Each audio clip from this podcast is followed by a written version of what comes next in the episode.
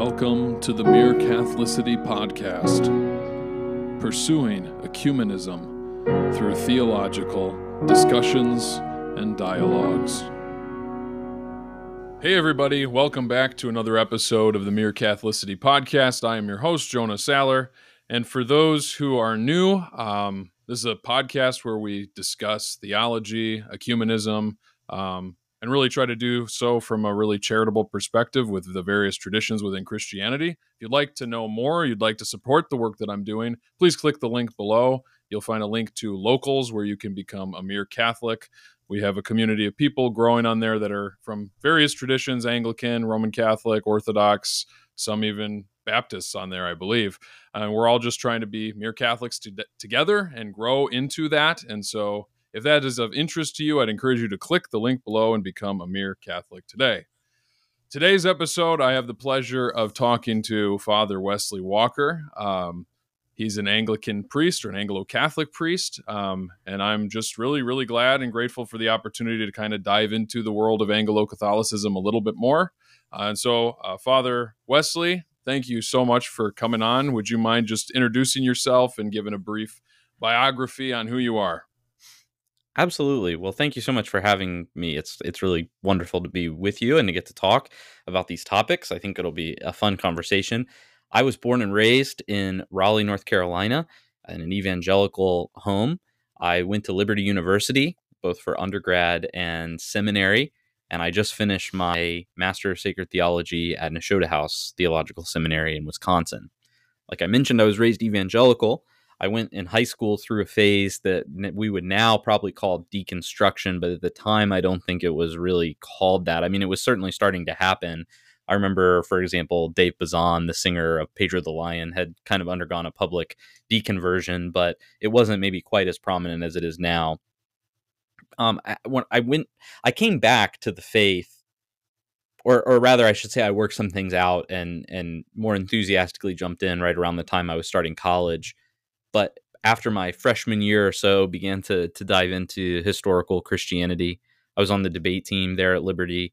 Good friend of mine on the team, who's one of the most well-read people I've ever met, told me, you really need to read more church fathers. And so that summer, I went to the used bookstore and found a copy of Saint Athanasius on the Incarnation, which I had never read before, had never heard of Saint Athanasius, but I knew who C S Lewis was, who wrote the foreword to the copy that I found. And once I read that, was really just convinced that this was very different from what I had been raised with, and, and I wanted to pursue that. And so we spent a few years looking at Catholicism and Orthodoxy and Anglicanism and where do we fit in in this in this landscape. And so by my senior year of college, we were confirmed, I believe, or we, we started attending the, the Anglican church that we, we got confirmed in. And then I started seminary there at Liberty, was ordained to the diaconate in twenty sixteen, was then ordained to the priesthood the summer of twenty seventeen. I was ordained in the Missionary Diocese of All Saints in the Anglican Church of North America, served in a parish in Lynchburg, Virginia for a few years. But in twenty nineteen, we joined the Anglican Province of America, and we moved from Southwest Virginia to right outside of Annapolis, Maryland, where I currently serve as the rector of Saint Paul's Anglican Church in a town called Crownsville. It's about ten to fifteen minutes from Annapolis. So that's our story. Um, it's been kind of a winding road, but we're very, very happy where we are at. We love the Anglican Province of America. I'm sure many of your listeners may have heard of our bishop, Bishop Chandler Holder Jones. He's pretty active on social media and is a, an awesome guy. And uh, so we really, we really appreciate being under his leadership. And uh, yeah, so it's it's uh, it's an interesting background. Not many people go to Liberty University and come out Anglican, but yeah, there are a few of us. Yeah. Well, very cool. Yeah, that that's it's strikes me as similar to my story, even though I didn't go to Liberty. I'm I'm actually finishing a degree at Moody Bible Institute, came from a non-denominational background. And so I kind of had the same thing, was was struck by the church fathers, started to dig in, and the rest is history from there. So it's interesting. Um, exactly. Yeah. So yes. so let, let's let's dig in a little bit to just like the idea of the Anglican continuum, the uh, Anglican Province mm. of America.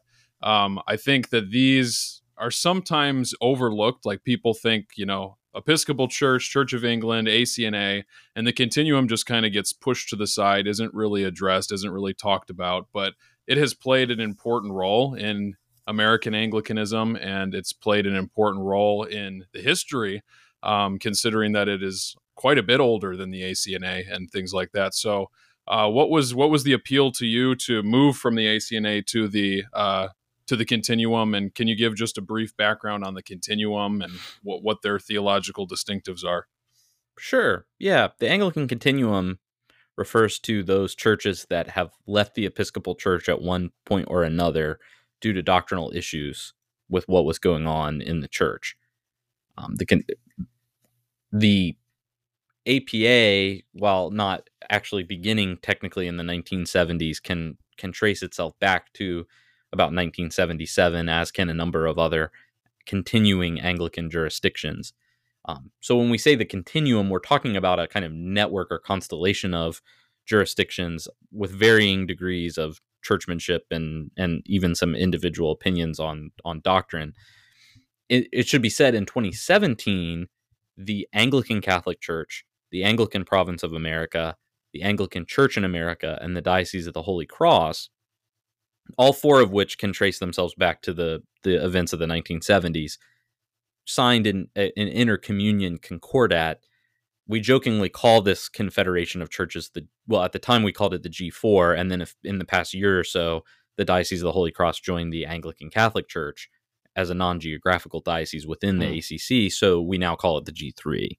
Um, and so generally the Continuum, the, the, the name Continuum comes from the Affirmation of Saint Louis, which is a document that was signed by a number of those folks leaving the Episcopal Church. And we can talk more about that in a minute, exactly what it is. But the opening of the affirmation calls for the continuation of Anglicanism. In other words, where mm. the Anglican Communion, more particularly the Episcopal Church and Anglican Church of Canada, dropped the ball, these churches would push forward as Orthodox Anglicans. And so that's kind of where, where that title Continuum comes from. Why that was persu- was was a persuasive option for us had to do with some of our theological convictions in terms of, of being a little bit more on the Anglo-Catholic side. Um, and then on some other doctrinal issues, and, and, and it's connected, at least in my mind, with the f- w- idea of women's ordination and, and those kind of issues uh, that came up. And so that that is why the Continuum became our home. Okay. Cool. Yeah, yeah. So let's get into the Affirmation of Saint Louis, because it's it's kind of the... the the document that unites the mm-hmm. Continuum. Um, what what is it? Uh, what was its purpose? Why was it drawn up? Um, what's what's its significance today? Yeah, so it's really a short document. It's only about eleven pages long, and I think um, it's pretty easy to find on the internet. I think the Anglo-Catholic Anglican Catholic Church has it on their website. But it was the product of the Congress of Saint Louis, which was a gathering of folks who were leaving the Episcopal Church in the seventies over prayer book revisions and women's ordination. Um, the group that was kind of formed before the split was called the Fellowship of Concerned Churchmen. The document begins, like I say, with that affirmation of a need to continue Anglicanism in the face of the fact that the Episcopal Church of the United States and the Anglican Church of Canada had departed from the one holy Catholic and Apostolic Church. It also argues for a need to go forward with all faithful parts of the Anglican world. And actually, in the it, what might surprise listeners now is that in the affirmation, it calls for union with Canterbury, which, of course, mm. given events that happened, I think, in the early nineties, um, where the Church of England kind of followed the Episcopal Church and Church of Canada, that that call has been kind of withdrawn. But uh, mm. it's inter- it is interesting that that is something that um that was expressed there. And actually, in the nineties, the uh, the Lambeth Conference expressed an interest to dialogue with continuing Anglicans, but I don't think anything ever really came of that. So the, the affirmation basically begins by laying out our fundamental principles, ass- affirming that the church is the body of Christ, that we must adhere to the scriptures, to the creeds, Apostle, Nicene, and, and Athanasian, that we have to adhere to the traditions of the undivided church, especially as defined by the seven ecumenical councils. It affirms that there are seven sacraments. It affirms the necessity of apostolic succession. And there are a few other things that it does, but those are kind of the big highlights. There are then some sections detailing the underlying principles of our moral teaching, affirming that we're pro-life, for example. Um, hmm. There are some constitutional revisions, which have more to do with day-to-day church polity, church structure type issues. There are principles of worship, and then there are principles of action for moving forward. What kind of goals do we have? So basically, I would say the Affirmation of Saint Louis as a document forms a kind of lens for us to interpret our Anglican heritage, and it carves out a path for us moving forward as far as where we want our churches to go. And so um, certainly for those listeners who may be a little bit familiar with the continuum, you know, there the first forty years of it was a bit tumultuous. There were a lot of personalities. Sure. There was a lot of splitting. And, you know, the sad thing was these are people splitting who actually agree on a good deal of, of things, but it was a lot of times personality or politically driven. I think that the events of twenty seventeen in Atlanta with the signing of that intercommunion concordat really changed the direction and tenor. I mean, we still have our divisions. We're still not one church. You know, the Anglican Catholic Church is still technically separate from the Anglican Province of America. At the same time, it's a step in the right direction. We can share clergy. Um, you know, when parishioners travel, we can say, hey, there's not an A P A church there, but there is an A C C church. So you can you can try going mm, there. Mm-hmm. So that kind of thing is is is positive. And and hopefully moving forward, there will be an increasing and organic unity between those those churches. So it's an exciting time to be in the continuum, actually. And and you even hear this from some of the clergy. When we're at clergy conferences, they'll say things like, in the nineties, we really thought this was going to die. And then we look around mm. at clergy conference and there are all these young priests and it's really exciting. So um, I I, yeah. I wouldn't rather be anywhere else. Very cool. Yeah, that, that's that's really that's really neat. And that's a that's a cool history, too, to see how something that was drawn up at that point can kind of become a unifying document for um all the various continuum churches. Now, this is not in the questions that I sent over to you, but is the is the Reformed Episcopal Church in communion with uh, the Anglican Province of America? Um, there is an agreement between the two churches, and I know our pension funds are the same, but I'm not exactly sure what the nature of the relationship is at this moment in time. Okay. I know that I, okay. I I know those kind of things can be complicated and it's above my pay grade. I know I have sure, a lot of friends sure. at R E C who I highly respect and, and think very fondly of. So, um, but I don't know exactly what the details would be like. I don't know if an R E C job came up, if I would be able to apply for it and, you know, all that kind sure. of all the, that nitty gritty. That would be something I'd have to do in conjunction with my bishop, I think. So I don't know. I, yeah. um, yeah. Maybe maybe someday okay. you could get Bishop Chad on and he could answer that question for you. Yeah, yeah, yeah, that would be fun. Um, okay, so the, a big question that that I see all the time, and I'm frequently asked since I do lean more the Anglo-Catholic direction myself, um, is, okay, what are the distinctives of Anglo-Catholicism? Mm-hmm. Like, if you if you're not saying that the thirty-nine articles, the book of homilies, and these things are the end-all be-all to define what Anglicanism is, then why not just be Roman? Why not just mm. be Orthodox? What makes you distinctly Anglican? And so from an Anglo-Catholic perspective, how would you how would you answer that question? Well, I think, so in in America, the term Anglo-Catholic can be pretty semantically flexible. I mean, I've seen people identify sure. as Anglo-Catholic who don't, I, I don't, recognize much by way of Anglo-Catholic in them. But I think it covers a range, at least for us in America, of, of theological and liturgical expressions that I would ca- categorize as a spectrum from high church to Anglo-Papalism. In general, mm-hmm. I would say that Anglo-Catholicism is that which is congruent with the Anglo-Catholic Congress movement, which was really flourished in the early twentieth century, though it was rooted in what came before it, the Caroline Divines, the Tractarians, the Ritualists. Without them, there would be no Anglo-Catholic Congress movement. So I kind of liken it to like how the Mayflower Compact is really important. Like if you take an American history class or an American government class, mm-hmm. you might read the Mayflower Compact and study what happened there at Plymouth. But that's not the Constitution. You know, it's a different thing, but without the one, you don't have the other. And I think it's very similar here that that Anglo-Catholicism is the fruit of a kind of broader movement within the Anglican Church, or or maybe I should say a broader impulse that evolved over time um, due to situations sure. and, and due to dialogues and all those kind of things. Typically, I think you can label someone as an Anglo-Catholic if they're okay with or encourage things like substantial change in the Eucharist, the sacrifice of the Mass, calling it Mass, benediction and adoration of the Eucharist, auricular confession, invocation of the saints, and then liturgically, the use of the Anglican Missal or related do- liturgical documents. I think Um, you know, you ask, well, what, what, what makes you distinctively Anglican? You know, I mean, we do inherit the prayer book tradition. We supplement the prayer book tradition. We bring it in line with the larger Western litur- liturgical mm. heritage that we have as English cr- or Christians who descend from the English expression of the church. But, you know, I mean, like I use the Missal, and the canon that I use is the nineteen twenty-eight prayer book canon, you know. Sure. Um, when I do morning and evening prayer, I use the Anglican office book, which is the office from the nineteen twenty-eight prayer book, supplemented again, like the Missal, with with things that bring it in line with the larger Western tradition.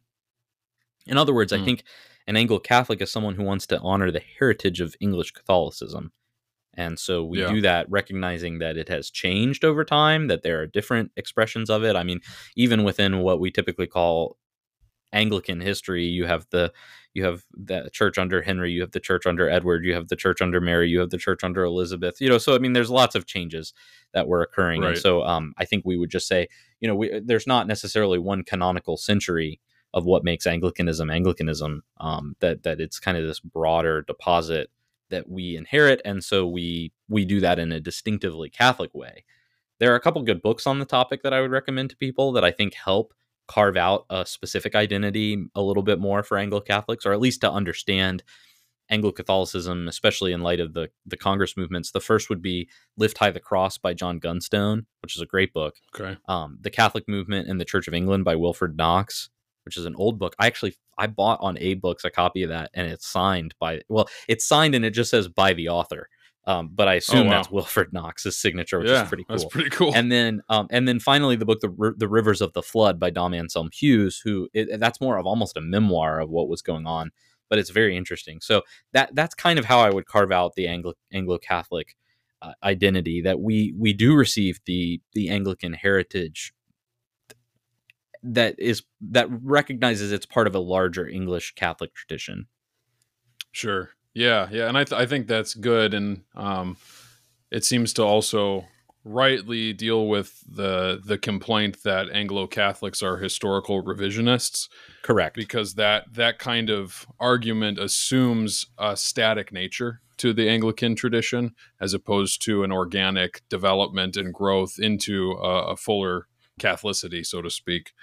There's um, a kind of Anglo-Catholicism that does it kind of imports twentieth, twenty-first century or twentieth, nineteenth and twentieth century thinking onto like the English reformers, for example. And I just, I don't, I don't think that Cranmer had a, an Anglo-Catholic agenda, even though he may have retained certain features of the church that we now think of as more Catholic, like apostolic succession, I mean, and bishops. But even then, if you read his justification for that, it's very different than what our reasoning for bishops would be. So we don't want to import on that time period a kind of Anglo-Catholic revisionism. We should understand that the Church of England at the time was attempting to become more in line with the continental reformers. But that doesn't mean that we're, I don't think that means we're locked into that approach either. We're not right. like Lutherans or Calvinists, in that we we're not Cranmerians, you know. I mean, you can be a Cranmerian Anglican. That's fine if that's what you how you want to work out your Anglicanism with fear and trembling, but that, I don't think that's the only way to be Anglican. Yeah, yeah, I, and I, I think that's the best response, because I, I think the the the accusation of historical revisionism holds when you try to rewrite all of the reformers as being Anglo-Catholic. But if we just take them right. for what they are and say, just because Cranmer was more reformed does not invalidate this particular expression of Anglicanism, it it it deals rightly with the history, and also, you know, provides a good justification for the the Catholicity of of Anglican in its various expressions. Um, wh- what do you what do you as an Anglo-Catholic say to those who would place the thirty-nine Articles as being kind of the essential doctrine for for Anglicanism? Um, mm. What is the role of the thirty-nine Articles in in an Anglo-Catholic perspective? Well, it it will depend, I think, on the Anglo-Catholic, but I will say that there are Anglican churches in which the or jurisdictions in which the thirty-nine Articles do hold a kind of authority where they are the determining marker of what's in and what's out. And in those jurisdictions, that is just simply the way it is. I mean, it's a descriptive reality, right? In our continuing Affirmation of Saint Louis context, we don't really... I, so, like, for example, the Affirmation of Saint Louis does not at any point mention the thirty-nine Articles specifically. However, the affirmation does say that we affirm all Anglican statements of faith and liturgical formulae in light of the scriptures, creeds, and traditions of the church, as set forth by the ancient Catholic bishops and doctors, and especially as defined by the seven ecumenical councils of the undivided church. So, do the articles have authority? Well, insofar as they c- conform to the to that deposit of faith, when we do engage with the articles, I would say that we may might mirror or draw from Newman's project in Tract ninety. So how do we understand these in a way which accords with the seven councils? Like, and I mean, an example, Article twenty-two is always a flashpoint, you know, our images, right, relics, and invocations, right. thing, uh, invocation of saints, things that are fondly, fond things vainly invented, right, is what the, the articles say. And I think from our right. perspective, we would say that's only really true of a very certain kind of excess and abuse that may have been happening in some places, but not of those things per se. So I think the sure. difference would be that for some Anglicans, and again, this is this is because of their jurisdictional D N A, the articles are a, are a doctrine that subordinates other teachings. For us, the thirty-nine articles are a subordinate document, not a subordinating document. Right, right. That makes sense. So how do you, going back to kind of your, your, your uh, bio, on how you became Anglican in the first place. You said you kind of explored Anglicanism, but Catholicism and Orthodoxy as well. Why did you determine Anglicanism as opposed to Catholicism and Orthodoxy?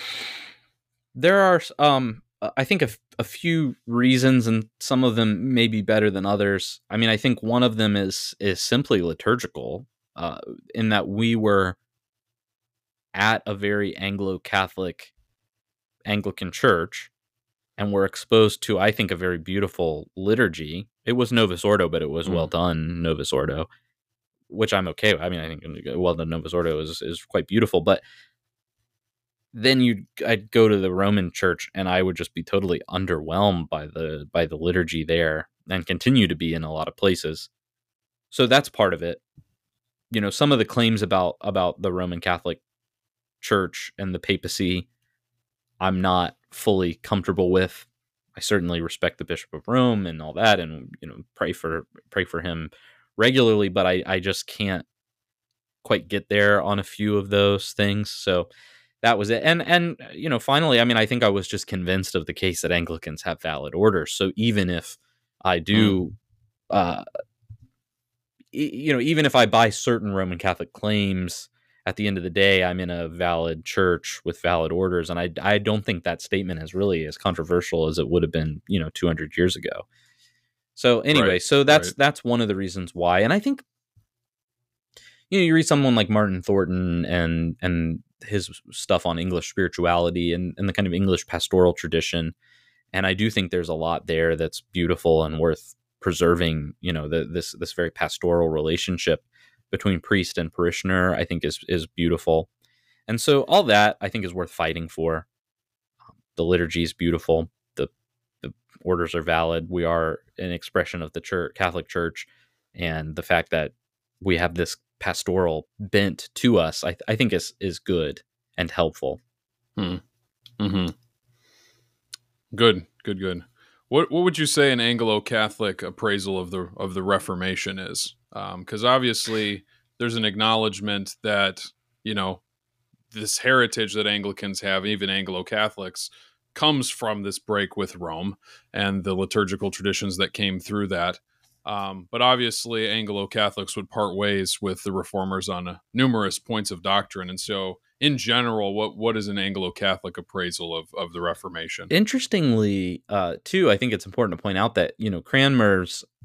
What I think Cranmer's most positive contribution is is the is the daily office and the prayer book, right? This idea mm-hmm. of of every Christian home being in some ways a miniature monastery, you know, the laity as as monk in a way, or at least able to participate in monkhood in some way. But I also would point out that that's not unique to Cranmer, that Cranmer actually drew from the Spanish church, the Spanish Roman Catholic Church, who were doing something called cathedral prayers, and they were making that available to laity morning and evening. They hmm. they consolidated the the seven hours, the, the monastic hours for lay lay folks.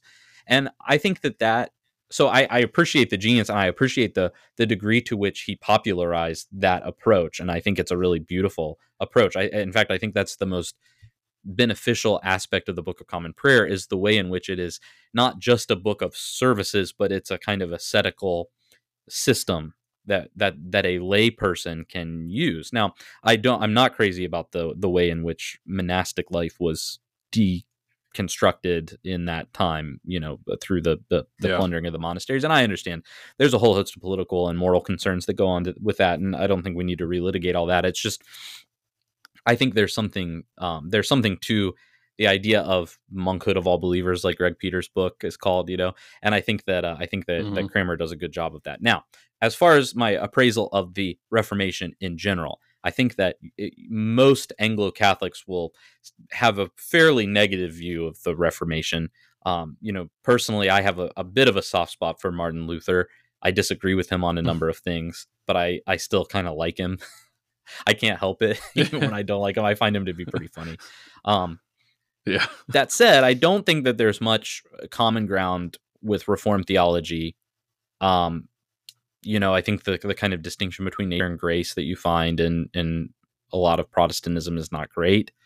The sacramentology yeah. that you find in Reformed theology, to me, is less than satisfactory. Uh, so, and I think that it left the church poorer as the church. You know, I mean, you you, you have more violence to the kind of visible unity of the church, and so I, I'm not I'm not crazy about it. I, I don't know if there's a specific area of the Reformation that you want to focus on with that, but just in general, it's it's kind of a a, a negative view. Understanding, of course, there are a, bun- a million historical contingencies and complexities that that go into the Reformation, and not everyone in the Reformation was a bad actor. They were doing what they really thought was best, and all that. So I, right. I certainly understand why. I just You know, it's one of those things, like if I had a time machine, you know, we could we could go back and fix things, you know, but alas, right. we can't. Yeah. So so maybe just kind of focusing in just a bit more specifically to the English Reformation itself. Mm-hmm. Um, in general, what is in what is an Anglo-Catholic view of the of the English Reformation? And we can we can kind of leave King King Henry to the side right. when discussing that, but just in terms of the the doctrinal and uh, theological um, move of that. Yeah, I again, I think it's one of those things where it's it's an incredibly complex situation. You have, yes, some doctrinal stuff going on in terms of Uh, you know, what is what is the Pope's authority, um, which, of course, does express itself in the Henry trial about whether the annulment could right. be granted or not. And you do see a kind of, again, a political, more really more of a political justification for denying the the annulment than a theological one. I mean, it was covered in theological language, but Henry was Henry. What Henry was asking for was not unprecedented at all. So that that True. raises a number of problems. And I think. I think really at the heart of the English Reformation is is tensions that have been working themselves out over over the past few centuries coming to a head. Um, you know, you have a foreign a foreign bishop, but really a political authority in the Pope, who wants to control what the English people are doing, and so the English people don't really love that. And so there's this kind of, and this actually, by the way, is where a lot of that mythology or mythos comes from, where, and, and Anglo-Catholics do it more now, but back in the day, this was a really Reformed talking point, that there was a church in England prior to Augustine of Canterbury arriving in England. That was hmm. actually a reformational English point that was drawn out. And then it got more adopted by Anglo-Catholics later on, but they really emphasized this idea of, sure. of a kind of national church, you know, well, we've always been here. Um, and so I think that was a lot of it. Now, again, I think, uh, you know, I, uh, parts of the prayer book have to be interpreted like the Affirmation of Saint Louis encourages us to do, which is through the teaching of the undivided church. Um, and so that might mean departing from what Cranmer intended himself, and I'm okay with that. So I, I can certainly appreciate what they were trying to do, while also saying there are some things in which we just can't, we, we shouldn't necessarily be fighting that battle anymore, I guess. Right, right.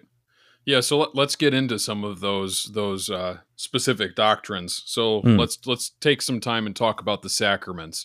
One of the Reformation uh, cries was that there's only two sacraments, the two sacraments instituted by Christ, Lord's Supper and baptism. Um, obviously, those are sacraments that are um, honored as kind of the chief sacraments, I would say. Uh, but in the Anglo-Catholic world, you have you have seven sacraments. So Um, why, why seven? Is that simply because of the Western tradition, or is there specific reasons for that, that, that go beyond that? Yeah. So definitely we do interpret the sacramental system through what we received as Western Christians, in which case, yes, seven. I think it's important because when you see how the how the diminishing of the five, commonly called sacraments, mm-hmm. has led to some really problematic things, in my opinion. So, for example, ordination not yeah. being a sacrament. You know, if you read, for example, the A C N A task force on this question, the idea of it not being a sacrament is used to then justify certain innovations. Um, I've seen. I mean, I think you can make a, the same argument about marriage. You know, if marriage isn't a sacrament, then the revision of marriage can is certainly easier to do. Now, of course, there are conservative Reformed Anglicans who would hate to revise either of those things, um, and they wouldn't call them sacraments. Right. But I think it's certainly easier to. And, you know, I think, I mean, another area where this comes up is, is auricular confession. If you if you say that's not a sacrament, then you can get away with the kind of sloppy line, you know, well, all can, some should, none have to, which I absolutely drives me bonkers when people say that. I, t- right, I told right. my I led a retreat this yeah. past weekend at my church, and I said, uh, I said, you know, some people say that, but, you know, come ask me sometime if I think you should go to confession. Um, and I'll say yes. Yeah. I don't care who you are. So anyway, right. so I don't I yeah, don't. That, that's such a. Oh, go ahead. I was just going to say that's such a it's such a strange phrase to use, as though there's a human being on the planet that doesn't need to confess sin, you know? yeah, yeah, yeah. So, no, it's it's it's, it's very strange. Yeah. It's very strange. Um, so there's that, and I think on the flip side of this is the idea that these are visible means of invisible grace, right? And so there's an assurance aspect of that. Right. So the same thing is true of of confession, right? I mean, we've uh, you you were raised evangelical, so you get it. I mean, you probably had friends baptized three or four times, like I did, and you had you had friends who yep. would, you know, they would have some besetting sin, and as soon as they did it again, they would wonder if they're really a Christian or not because they did this thing, you know. And so there's not really a way to work out that, so you end up getting a lot of guilt without any grace, uh, at least not visible grace. And, and so you kind of think, well, I have to work myself up into right. some sort of emotional response or something. And not that emotional responses are bad. I mean, the, the medieval church taught, you know, that tears are really important in, uh, in contrition and, and all that. But in terms of the sacraments, I think there is this idea of assurance that's really important. And if you read the absolution, at least in the twenty-eight prayer book, you know, there isn't assurance, not in the corporate confession, right? He he pardoneth and absolveth all those who with hearty repentance and true faith turn unto him. Well, how do you know that you had hearty repentance and true faith? Whereas when you come to confession and the priest says, I absolve you of your sins in the name of the Father, the Son, and the Holy Ghost. Well, there's an assurance. Right. There. And so, yeah. So yeah. I think that the, that the idea that the sacraments are, that there are seven of these sacraments, and that that that they are the official means by which grace is imparted to the Christian, I I think that makes the most sense. I, I think pastorally it's the most helpful, and that way it's it's harder to fudge some of those sacraments. Yeah, yeah, that definitely makes a lot of sense. So let's talk about specifically baptism and the Eucharist. These are kind of the two that um, probably have the most divergent theology. Um, in terms of the Reformation, a lot of disagreement about what, what both of these sacraments do. What is the, the Anglo-Catholic view of the Eucharist and, and the real presence of Christ uh, in the Eucharist? I think the best way that we would say it, I mean, you know, the term like real presence, for example, is a is a good start, but a lot of people can say they believe in the real presence, and then when you get down to it, we uh, kind of disagree on what that means. I think the quest, the, the point we would make is that Jesus is pre- is substantially present in the Eucharist, that that he is that the that there is a kind of transformation that occurs where when the priest holds up the chalice and the and the bread and says, "Behold the Lamb of God," you know, we take that moment and we adore him present. Um, yeah. If he's not substantially there, if that is still bread and wine, or if the bread and wine is somehow co-mingled with the body and blood so that we get this sort of tertium quid bread Jesus, then that's idolatry, which poses a problem. So, right. so I think for an Anglo-Catholic, typically, and and I should say this too, by the way, if you go to one of our parishes, you will find people with different opinions on these things. It's not like, uh, at least in a good number of our parishes. So it's not like what I'm saying, I'm speaking for every single person who even attends my own parish, but right. this is my understanding of, of it as someone who is consciously Anglo-Catholic about these things. So yes, uh, Jesus is present in the Eucharist. Um, I mean, I think John six is really, really important in terms of understanding that. I think that's John's Eucharistic discourse. Um, you have to eat my blood and drink my, or you have to eat my flesh and drink my blood. Mm-hmm. Yeah. Yeah. I, th- I think that that's a, that's a good uh, distinction to make. Um, 'cause I think that the word real presence, like you said, a Calvinist could use mm-hmm. the word real presence, and yet what they mean by it is very different than what, you know, a Roman Catholic or Eastern Orthodox or Anglo-Catholic might mean. And so and getting at least to that idea of substantial um, is probably a helpful way to, to understand. And I think one other thing that separates us from the more Reformed, either Anglicans or just the Reformed tradition in general, is that we do believe that the Mass, and we call it the Mass, is a sacrifice. That that that sacrifice, the body and blood are yeah. represented to us. That that um, T S Eliot calls the calls Calvary the timeless moment. That that we're brought to it, yeah. it's brought to us. So there is that ascent aspect of of, in, you know, that you get kind of emphasized in the, in the Calvinist doctrines of the Eucharist. But that ascent is only possible because of the descent of the sacrifice, and so we're brought up into heavenly right. worship through participation in the cross. So that's that's yeah. I think yeah that idea difference. Of sacrifice. Yeah, yeah, that idea of sacrifice makes a lot of a lot of sense when you kind of have. I just finished a couple of Hans Boersma's books where he he goes over the idea of like sacramental time and the participation in that.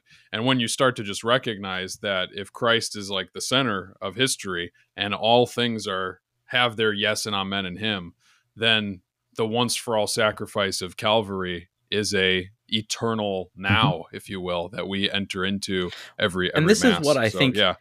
Uh, well, a couple things, because I think when you're in, when you're reading the scriptures and it says that Jesus is mediating or that he's interceding for us, like, what does that mean? And it doesn't, I don't think, mean that he's just mm. sitting there praying, you know, and help uh, Father Wesley not mess up too bad on this podcast or, you know, things like that. I mean, there is, a, I think, a pleading that's going on, but it's a pleading by presenting the cross to the Father. So there's the sense in which the cross happened in time and space in history. There's another sense in which the cross is always happening in the heavenly room in the Son's presentation to the Father. Now, of course, that also means the resurrection is always happening, right? right? So it's not like, you know, you hear the Protestant critique of like, well, my Jesus isn't still on the cross. And it's like, well, he sort of still is, but that doesn't mean he didn't win. um, it just means that this offering is right, an eternal right. act of worship uh, from the Son to the Father, you know, and we're invited up into that. Right. Right. Yeah. And you, you even see that, uh, that kind of imagery when John sees the lamb that was slain from the foundation of the world, you know, uh, that, that kind of idea draws out the idea that, there, that you're not dealing with a, a strictly temporal right. moment. You're dealing with an eternal reality. And I should say too, yeah. the separation of the body and the blood The fact that we have them as two separate things is highly sacrificial in nature. Maskell makes this point in right. Christ the Christian and the Church, yeah. that it was a it was a common practice ritually that the sacrifice would be killed and its blood and its body separated. So like the blood is sprinkled in the in right. the in the sanctuary, and then the meat is offered, you know. So there is this separation that occurs between mm. body and blood, and that that is highly sacrificial. Yeah. Very cool. So on the in terms of the sacrament of baptism, what is the Anglo-Catholic view? Would they hold to a baptismal regeneration? And if so, what does that mean? Yeah, so baptismal regeneration, we we certainly would adhere to that. The prayer book affirms it, at least the nineteen twenty-eight prayer book. I think the sixteen sixty-two does yep. too. And I also think the twenty nineteen uh, affirms baptismal regeneration. So the idea yeah. being that you are dead in sin, that that we are born with a lack in our nature, built into our nature. Our nature is good, but it's corrupted by the fall. And um, that expresses itself primarily through ignorance and concupiscence. And the and so when we're baptized, it's the beginning of the healing of our nature. We're given a new life. We're made regenerate, um, which is what the prayer book says. We are, all of our sins are forgiven. And so um, it's the beginning of a new of a new life for the person who's baptized. I'm excited. This Sunday I get to baptize a baby, and I will. You know, at, at oh. one point we will, you know, that baby is a, is a, well, I love the, I love the picture of, of, of baby baptism, because, you know, the baby didn't choose to get to go to the, the font. In fact, they'll probably be crying, but mm. you know, that's the beauty of it. Um, that they're, that this baby will be given faith and hope and love, um, in, in that moment. And, and mm. hopefully we'll pray that over the course of his life, those things will grow and grow and grow in him. Yeah. Amen. That's very exciting. That's really cool. So the Reformation really prioritized soteriology mm. as one of the main um, objections to Roman Catholicism, specifically the idea of sola fide, uh, justification by faith alone. Um, and the, the articulation kind of throughout the, the history of the Reformation became very f- much a forensic declaration that God gives, where the righteousness of Christ is imputed to the believer. And over against this, you have the Roman Catholic view, and I would argue the Orthodox, that want to emphasize a transformative kind of um, reality that takes place within justification, where the sinner is not simply declared righteous, but is made righteous by, by Christ. And it's not two separate things. Um, What is the Anglo-Catholic? Where do they fall on the issue of, of justification and soteriology when it comes to uh, sola fide? Yeah, so um, because we believe in baptismal regeneration, so I, I guess I would go back further. I would say that original sin means we're born with a lack of something, right?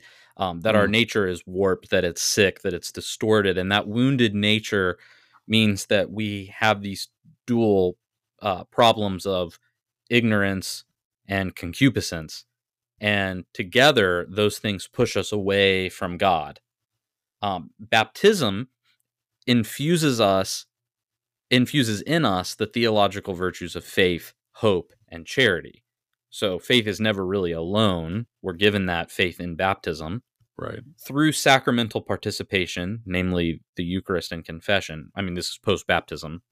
Uh, through lives of piety, prayer, devotion, and through participation and cooperation with God through ver- good works, works of mercy, um, we grow in, in those theological virtues. And Lord willing, we eventually reach our end, which is the beatific vision.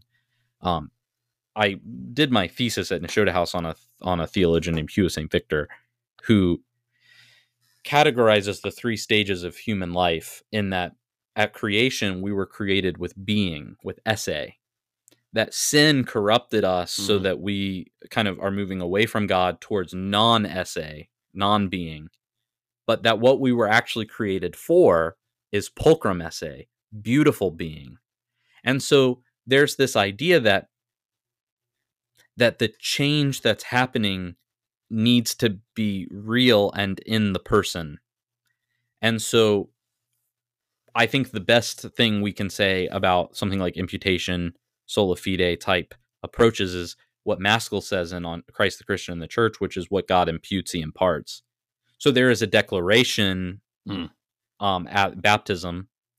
This child is now regenerate, is pronounced to the whole church. And so then there is a kind of working of the Holy Spirit in the child's life so that they become who they are. Uh, it's that double polarity that Lionel sure. Spencer Thornton talks about in The Common Life of the Body of Christ, that on the one hand, there is this, there's this great gift, there's this beautiful change that's occurred. On the other hand, it's only happened in germ. It's it's a seed that then has to grow. And so, um, right. So I guess I, I guess we see salvation as a process, as a dimmer switch more than an on-off switch. It's not just an event. It it's connected to an event, right? It's that it's that old saying, I, I was saved, I am being saved, I will be saved. You know, the, all three of those things are true. Right. Um, the beauty of baptism, I think, is that it's a constant reminder to a person that they are a Christian. They might be a bad Christian. They might mm. be a Christian who, you know, whether they'll make it to heaven or not is in question, but they're still a Christian. And at any point, the sacramental system is there for them. You know, all they have to do is just go to confession. Sure. And in doing that, yeah. you know, there's there's a, a great grace. And so I think that's that's where we are. What what I like about this, by the way, is that I think it's a very humanizing. I, I'm sort of a humanist. I mean, in a Christian sense, you know, um, I'm I sure. am yeah. classically educated. I am a classical educator, you know, so I, I love this idea that when we are saved, when we become a member of Christ's body, we're not. It's not mechanical obedience. It's not a kind of legal fiction. It's a real change where you are you are becoming what you were made to be. And I think that that's a much more compelling yeah. picture of of what salvation is than a kind of legal declaration, which of course has a place. And of course, Paul uses metaphors and imagery. He uses a lot of metaphors and imagery to describe salvation. It's a multifaceted thing, but but I wouldn't want to lose sight of that big picture. Right, right. Yeah, I've I've often spoken of, and you can tell me what you think of this, but I've I've often spoken of justification as being the eschatological declaration of God that's given to us at Judgment Day, brought to the present, given to us, predicated on the work of the Spirit that transforms us and conforms us to that declaration, so that on Judgment Day, when we stand before the throne, we are what God has mm. called us to be through the power of the Spirit. And my my critique of the Protestant notion is I just think it's insufficiently Trinitarian. If the Father declares us righteous on the basis of the Son, but the Holy Spirit doesn't transform us to become what we are declared to be, as as joined in that same reality of justification, then it seems to me to be insufficiently Trinitarian. And so that that's that kind of that transformative uh, idea, I think, is essential to really taking and recognizing the Trinitarian mm-hmm. nature of of justification. Yeah, um, I think yeah. I think the way I've been thinking about it more lately is that idea of that spectrum where you have non-being and beautiful being on both ends, and something like baptism or justification yeah. or whatever it is you want to call that. I mean, for us, it's the same thing, baptism and justification, but I know not all Christian traditions yeah. would say that, is it's the turning, right? So it's like you're headed towards non-being, and then at the, the moment of your baptism is when you turn. That does not necessarily mean that that there will be a purely linear progression to the end, to beautiful being. For most of us, it's kind of a zigzag back and forth. You know, I, I two steps forward, couple steps back, you know, constant back and forth. Yeah. And that's the struggle of it, but that's a really important struggle. And, you know, what that mm-hmm. means for mm-hmm. each person is above our pay grade to, to make any kind of final judgment. But, um, hopefully we, we participate with the, the grace that we are given and, and have the opportunity to receive. Sure. Yeah. Well, maybe on that note too, this, this, again, this isn't in the questions, but I feel like it's important to kind of touch on. Um, when it comes to sin and falling away from the faith or forfeiting salvation, would an Anglo-Catholic hold to the the kind of Roman Catholic distinction between mortal venial sin, or would they be a little bit more um, orthodox in their approach, where sin is a movement away from God that leads to forfeit, and you know, righteousness is the movement yeah, the other way. Yeah, I think way. we we would probably side a little more with the Roman view on that. We we did an episode of the Sacramentalists, a short episode on on mortal and venial sin, and I think again these are really humanizing doctrines. And I know the way that the West is typically characterized is almost a, in a sort of legal mindset, as if it's it's overly legalistic, and the Orthodox are the sort of mysterious ones who, you know, um, uh, kind of leave room sure. for there to be some uh, humanity. Uh, and, and, and that can be true. Absolutely. I'm not saying that's always wrong or unfounded, but I do think that a doctrine like mortal and venial sin, a distinction between those two things, can be, again, a really humanizing thing. And I think experientially, again, we, we pick up on this. So there are some things that we might do, you know. Uh, this morning, I I was pulling onto the highway in front of my house, and I was turning my car wheel, and I had the turn signal on, and like as I was turning, it turned the turn signal off. And the problem was there was a car like a couple like ahead of me, and they were trying to pull on, and so I'm like switching lanes, and the the turn signal went off. So it was like, and, and you know, I mean, that was not great. I probably could have driven in a more considerate way for the other person. I don't know that it was uh, a mortal sin, you know. I'm, in fact, I'm pretty sure it wasn't, because I didn't mean to, sure. right? So there's not an intentionality there. Um, so it's unfortunate the person beeped at me, you know, and it's like, I'm sorry, I didn't, I didn't mean to. Um, when we have the category mortal and venial, it allows us uh, to avoid, I think, the problem of scrupulosity, right? Because not every little thing is deadening in the same way. And we know there are degrees of sin. I think most people would agree with that to some right. in some way. Not all sin is equal in the sense that yeah. it affects the soul the same way. All sin is equal in the sense that it compounds a debt we can't repay. That's what Anselm argues in Curdeis Homo, right? You could have even the smallest sin compounds this debt so that it's unpayable, because we already owe God everything. So if if it's everything plus zero point zero zero zero one, it's unpayable, but but right. sin really deaden, can can deaden the soul.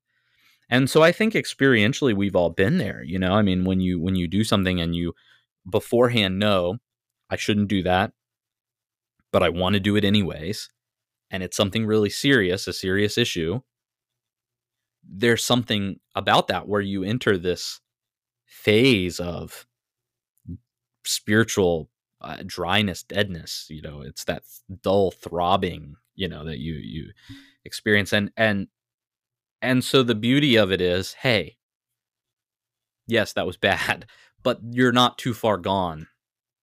And so this is why constant confession and and self-examination is really important. Regular confession is really important. So yeah, so I do think yeah. that that the categories of mortal and venial, and and of course biblically, right? Saint John tells us some sin leads to death. Right. So what does that mean? He, of course, doesn't flesh that out as much as we'd like to. It'd have been nicer if he had given us just a, a, a list of, of what exactly that is. But I think experience, right. I think experience supports that. Um, and of course, I mean, right. anytime there's right. a question, I mean, hey, just take care of it with your confessor. Tell them, and maybe they'll say, hey, that's really not that right. big a deal. Right. And that's that's great. That's good to hear. But you should be very hard on yourself, I think, in that self-examination process. Yeah. Yeah, definitely agreed. Yeah. Um, let, let's transition now to kind of the the last subject that I had, and that's that's really the question of of authority mm. within Anglo-Catholicism. Um, what is the Anglo-Catholic perspective on, say, sola scriptura? We can start there. I am still, I have investigated the issue of sola scriptura. I've read books on the topic. I've read the reformers on the topic, and I'm still not really sure there's a, a great agreement or articulation of what sola scriptura is. People will use it often, and I think that depending on the tradition in which you inhabit, you it means something different for different people. In general, my understanding is that the scripture should norm the traditions of the church, or something like that, that, that the scriptures have yeah. the kind of highest role of authority. Uh, in theory, I'm not opposed to this. Uh, per se. I mean, I, I, I think the question is, how do we interpret and understand the scriptures? How do we get the scriptures? Um, so, I mean, the canonization process, this came up on Twitter recently, actually, the, the whole conversation of, well, the church didn't uh, mm. create the canon. It discovered the canon through being led by the Holy Spirit. And of course, I think to some degree that's true. Um, so the scriptures are very important, and and we need to to trust them as the word of God. God speaks to us through the scriptures. He also speaks to us through the church. Um, I have a, I, I like to say ecclesiology is pneumatology, and pneumatology is ecclesiology. And so there's a sense in which if we believe the scriptures are divinely inspired, I think we also believe that the church in some way is divinely inspired. And so when the church speaks, especially through the councils, you know, that that is a kind of equal authority, not because the church is so special, but because the church is led by the Spirit. And so when we say things like the creed, I mean, I think the creed is incredibly important for understanding the scriptures, and that interpretations of the scriptures which violate the yeah. creed should be negated, canceled, whatever, not canceled, but you know what I mean? And so, so yes, so the scriptures yeah. p- play a really important role in our lives, and we should all read them. I mean, you talked about Doctor Boersma um, earlier, his stuff on the scriptures is fantastic, and we should all read more of that. His really new book, is, Pierced yeah. by Love, is really excellent. The scriptures are are the way in which mm-hmm. one of the ways in which we encounter God. Um, and so it's really important, but we yeah. also need the creeds, and we need the councils, and we need the liturgy of our church and all that in order to understand the scriptures, because the scriptures are the church's book. Right. Yeah.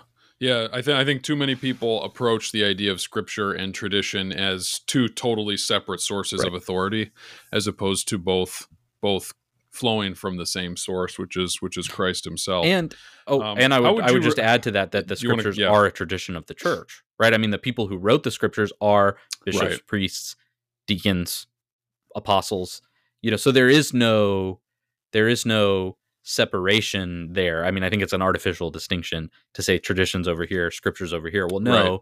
scripture is a tradition of the church. Right, right. Yeah, totally agreed. What would you say to to those, this, I specifically hear this coming from more the Roman Catholic Orthodox side, but there's an argument that, okay, Anglo-Catholics have a high view of the church, but they allow for the fact that the church is broken up into these different branches, mm-hmm. and a visible institutional unity is a necessary mark of the true church. And since Anglo-Catholics don't seem to have that because they acknowledge branches of the church, they invalidate themselves as being part of or being the true church. Um, what, what would your response be to that idea of this this necessity of visible institutional unity? Well, I don't unity? think anybody believes that, really. I mean, the Roman Catholic Church will uh, recognize churches not in full communion with them as as technically valid parts of the church. They may be parts of the church that don't experience the fullness of faith. Um, so, like, I mean, obviously, they'll if a, if an Eastern Orthodox priest were to wander into the Roman Catholic Church and want to be a priest, I don't. I mean, they wouldn't require a reordination or saying, "Hey, you know, you weren't really a priest to begin with." Right. They would just receive him. Now.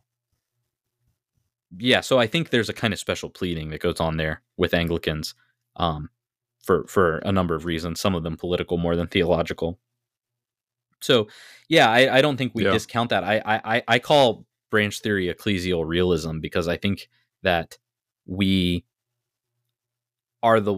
I think ecle- branch theory or ecclesial realism is the most true to the facts on the ground. It may not be theoretically yeah, yep. the best possible way for the church to exist. It would be better if we were one church, um, of course. But I also think that in spite of our unhappy divisions, as the prayer book calls them, God is still faithful to his people, and he still gives us what we need. And hopefully, you know, that that prayer that Jesus prays, that we all may be one, is realized uh, more and more. We just did an interview with someone who's a canon lawyer in the Roman Catholic Church. And we were talking about this, about how, you know, some of these, um, some of this happens at the grassroots more than it does at the institutional level, at least at first, you know? So, um, I mean, I, mm. I often will go to confession at a Roman church, and the priest doesn't have a problem with that. He knows who I am. Um, I will go, I, I did a mm. funeral somewhat recently with a, with a Roman Catholic. The deceased had sort of one foot in both worlds. and they wanted an Anglican presence there. So I did the Anglican burial rite, and then the Roman priest did the Roman Requiem Mass. And when it came time for communion, I was invited not only to receive communion, but actually to receive the priest host. Um, so the point is, I think that, mm. that, that you find this on the internet a lot. And there are certainly Roman Catholics who do believe this, uh, you know, outside of that, who, who, who wouldn't love the idea of, you know, an Anglican going to confession or receiving communion from them. But I do think on the ground level that this is, this is important. And one thing that the, that the canon lawyer mentioned to us was that there is a kind of ecclesial reality in which someone like the Orthodox or the Anglicans exist in. So um, if there's a Vagante bishop, you know, who leaves Rome as a schismatic and starts ordaining, they will often say he's not, the, the, they will say that the orders of those priests are invalid because there's no ecclesial reality in which they participate. They're just a schismatic group caused by one dude, mm. you know. But with Anglicans, there is an right. ecclesial reality. The Church of England, the, the historic English, you know, faith right. is a thing. And the Orthodox, Orthodoxy is a thing, you know. And so the recognition of that fact yeah. is, I think, kind of telling that that we're actually headed in the right direction when we start embracing something like branch theory or ecclesial realism. Not because it's good, but because it is. And I, once we realize that or recognize right. that, then right. we can move forward in terms of solutions, which is why, like, I, I mean, a solution for me is not, hey, come join our things and get ordained again because you were never really ordained to begin with. It's just a non-starter, right? It, I mean, for some people, I guess it, it worked out, but um, that's not that's not going to actually move the conversation mm. further. Right, right. Yeah, so... obviously within Anglo-Catholicism and actually pretty pretty broadly within Anglicanism, I, I know the Jerusalem Declaration, or not the Jerusalem Declaration, but the A C N A foundational document states the necessity of bishops as an integral part of the fullness of the Catholic Church. The Affirmation of Saint Louis obviously includes uh, the episcopate as being an essential part of, of the church. So as we think about this idea that the church is kind of broken up into branches, and obviously it's not ideal, but this ecclesial realism, what do we do with these reformational churches, Protestant churches that have either willfully abandoned um, the episcopate or have by circumstance moved away from it? Um, no bishop, no church, or um, is it more nuanced? I think nuanced that generally the, the principle is true, no bishop, no church. That doesn't mean that the people in those communities are bereft of all grace or or are somehow not Christians. It, it, it you know, I think about it in terms of levels of participation, uh, you know, so it's good to be a Catholic Christian. Yeah. It's, that's that you're nearing the fullness of faith when you're receiving the sacraments, when you have a bishop who's validly ordained in apostolic succession. Those are good. When you depart from those visible structures that God has ordained and given to us as, as the means of grace, grace becomes a little bit more tricky, right? It's, it's like, well, is it? I don't know. You know, what, what happens when Baptists do communion? I have no idea. It's above my pay grade, but I really hope that they get whatever it is that they need. And so again, it's a, it's, it's, yeah. it's, you don't want to necessarily make a, a, a judgment other than to say, this is what scripture and tradition teaches us, and we should be obedient to that. And that will cause us to flourish. And that doesn't mean that you can't get things you need elsewhere. It just means this is what God has ordained. And so, a, a, you know, a Christian who's really convinced that right. the episcopacy is not essential, or that, that the, you know, substantial presence of Christ is not in the Eucharist. I mean, I don't know. I mean, they're, I think they're wrong, but I don't know that that means God has abandoned them.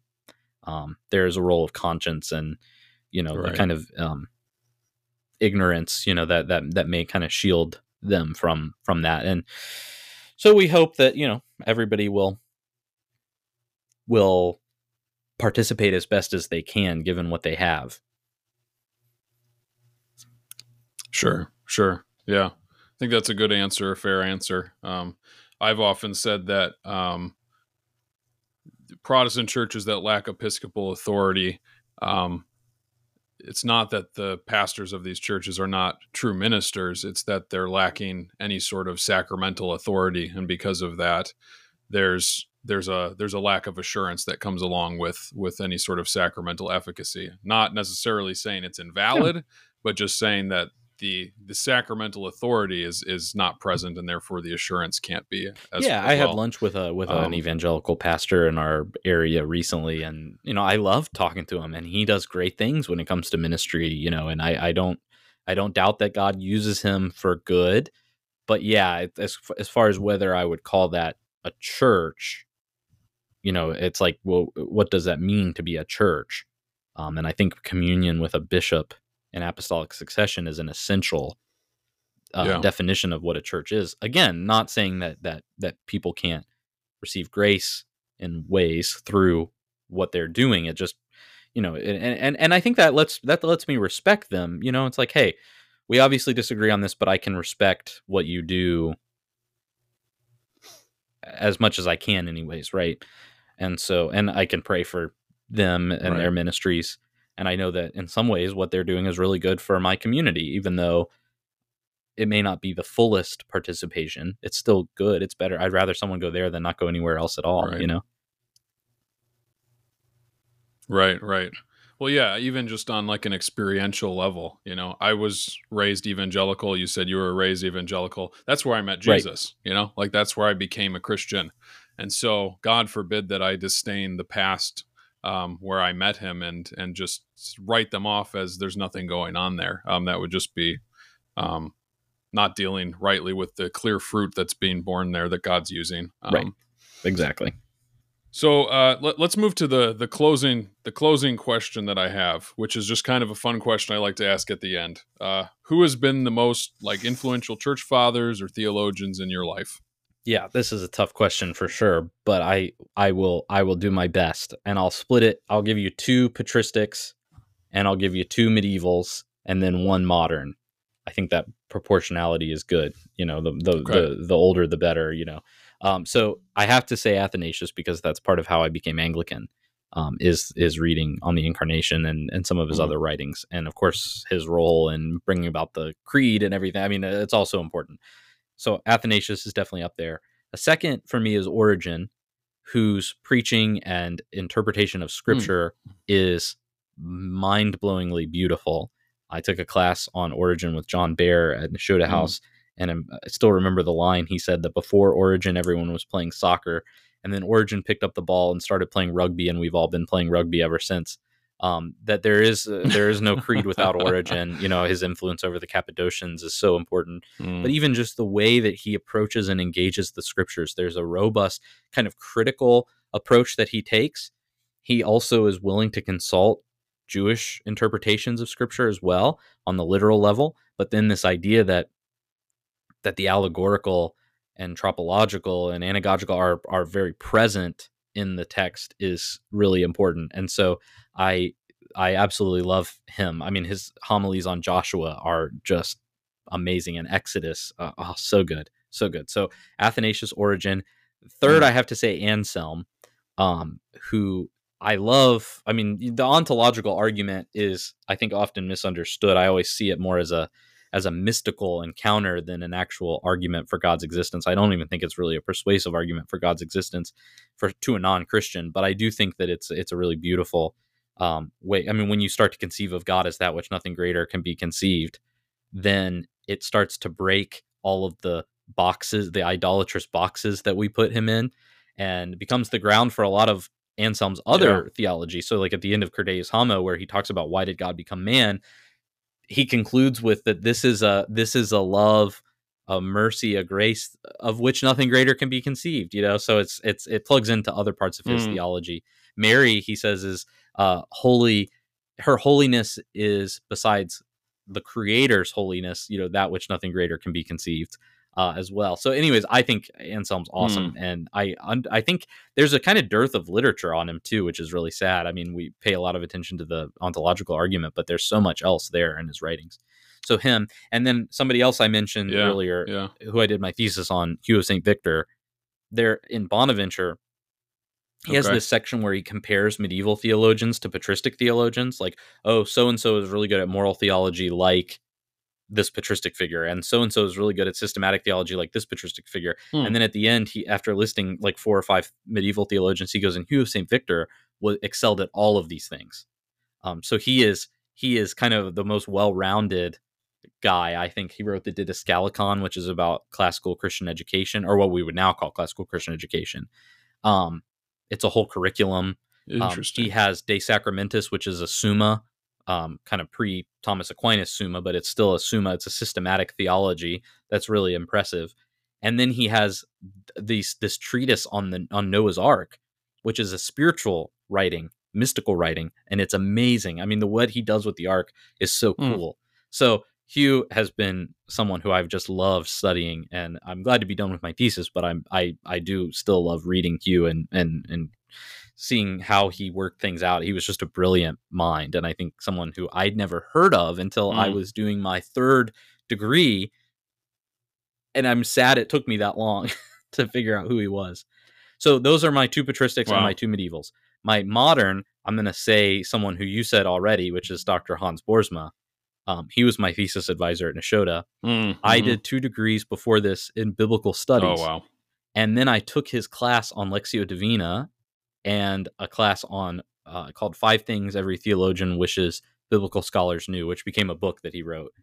And right, I he was able to articulate things that I think I had felt but couldn't put words to while I was in biblical studies. Like, it took me years to be able to read scripture devotionally again, because you're taught to dissect the text, you know, use historical mm-hmm. apparatus, which are good in and of yeah, themselves. I'm yeah. not against like the critical study of scripture.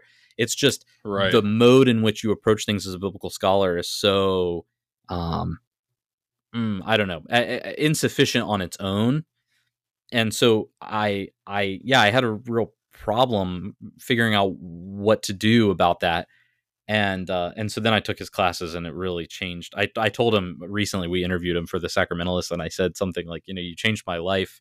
Um, it was a great episode. Oh, thank you. By the thank way. you. Yeah, I think I said I something it. like, you changed my life, because I was going on this trajectory and thought, oh, I'll just keep doing biblical studies stuff. But now I can't. So I don't know if I'm happy or sad about that. But mostly mm. I'm happy, because I think the way that he taught us to engage the scriptures in those classes was is so much more life giving than what I had been taught to do um, through mm. biblical studies. So yeah, so those are my those are my five.